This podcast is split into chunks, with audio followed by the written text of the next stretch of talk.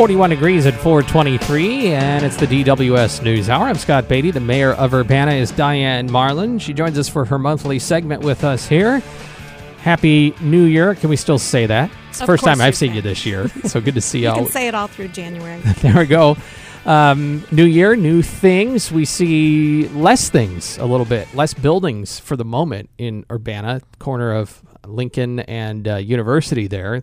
That's all getting knocked down. yes, it is. Um, the corner of Lincoln and University to uh, halfway through the block south of Clark Street. That will become the Gather Project, which is a $30 million project, extended stay hotel with multifamily as well, and then some small scale retail on the first floor. Um, it'll completely change the look of that intersection, and it'll be complemented very nicely by the um, resurfacing and um, I'd say renovating of University Avenue. So you will see new streetlights, resurfacing, new sidewalks, crosswalks, a lot of safety. Um, uh, features being added from Wright Street all the way to Cunningham Avenue, and um, and then uh, or later this spring we'll st- see construction start, of course, on the Goodyear site, which is just north of the uh, city building. That'll be the townhome style apartments. We look for some good news on the hotel soon in, the Landmark Hotel in downtown Urbana. And then, of course, January 1st brought cannabis, recreational cannabis, to the state of Illinois. Yeah, so uh, the taxes uh, that the city will collect on that doesn't start for a few months yet, right? Correct. The state uh, is collecting its its tax now, and then the three percent local municipal tax that we passed will kick in later this summer. Um, we've been focusing at this point on you know the smooth implementation. The first few first week or two has gone very smoothly. Um, we've uh, amended our zoning ordinance to allow for other types of cannabis businesses, such as um, craft growing, infusion, that sort of thing. And then there's also um, possibility of a second license being awarded for a dispensary in Urbana, so that could be coming up. And the next uh, thing will be the city council will be taking up is we've got a number of places in our city code that has to be uh, amended related to cannabis use, cannabis paraphernalia. There's a lot of a lot of detail. And then the other big thing that we'll be devoting time and resources to are expunging records related to certain types of cannabis offenses. I oh yes, I see what you mean. Um, um, on the cannabis dispensary, if another one's awarded, that first has to be granted by the state, Correct. right? And then does the city have to take action after that, or is it? Well, they we would we've been working with potential um, uh, cannabis businesses already, and basically we sh- uh, show them what areas of town are zoned appropriately for that business. And one of the things the city council did was uh, change our zoning ordinance to allow for cannabis type businesses in in business districts, industrial, and that sort of thing. So, so our zoning is in place, our tax structure is in place. We're gearing up for the expungements, and um, so far things have gone pretty smoothly. The the biggest glitch, if you will, is the supply. They the everyone said, "Oh, we're gonna we're gonna have supply problems the first few months because it takes a while to gear up," and that certainly has proven true. Anything else that's at least been a surprise, even if it's not been uh, problematic? the people that came out on January 1st.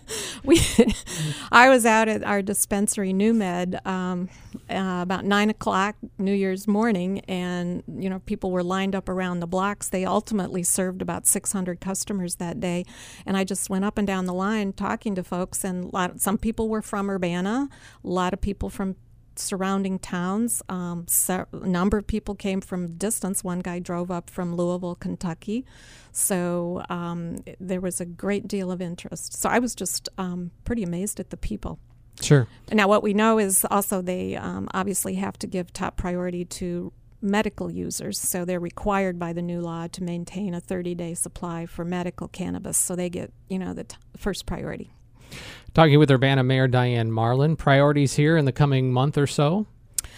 Uh, we're doing a lot of, uh, I guess, if you will, rebuilding some internal infrastructure, corporate in- infrastructure. So uh, we just finished our draft of our complete rewrite of our liquor code, which has taken about six months of work, and it's going to it's being circulated internally now, and we hope to get it to City Council to begin the public review at early February. So that's it, may not seem a lot, you know, much to most people, but if you've ever tried to read our liquor code or um, implement it, you you understand why we needed to do what we're doing. so we're trying to make it easier to understand, easier to implement, uh, more flexible and adaptable to the way people want to hold events and do business today. So I'm really excited about it, and um, it's a major undertaking.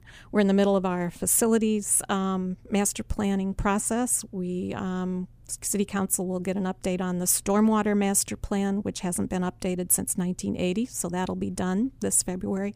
So we're doing a lot of internal, um, I won't even call it housekeeping, I'll say rebuilding in mm-hmm. terms of getting our policies and procedures and um, planning efforts on in, in place. And coming up, we're laying the groundwork to rewrite the city's comprehensive plan, which hasn't been done um, since 2005. So we're about seven or eight years overdue on that. And what that does is it, it deals with land use, um, zoning. It, we're going to expand it to include, you know, uh, taking economic development into account, taking environmental issues, the climate change into account. How do we make our city more resilient in the future? So we're going to take a very comprehensive approach to our comp plan, and that'll be a two-year process. Sounds like these are all things that will position the city toward uh, growth and initiatives that you want to take Absolutely. on a larger scale. Yeah, I mean we're we're we're growing now and we're seeing it, but it's clear it was clear that there were so many things that were out of date that mm-hmm. we needed to to get done. Well, and I think any organization learns that uh, over time, if you're doing things in a way that are geared for just what you are right now. Mm-hmm. It doesn't necessarily help you for what you want to be 5, 10, 15, 20 years. We, we don't allow the phrase, it's how we've always done it. I see. or at least there has to be a really good reason to keep on doing it that way. But yeah, you've got to be able to adjust to the new realities. And, um, and it's exciting. It really is. All right. Mayor Diane Marlin, appreciate it as always joining us here on the DWS News Hour. Look forward to talking to you again next month. Thank you. It's 4.30 and we have local news in a moment.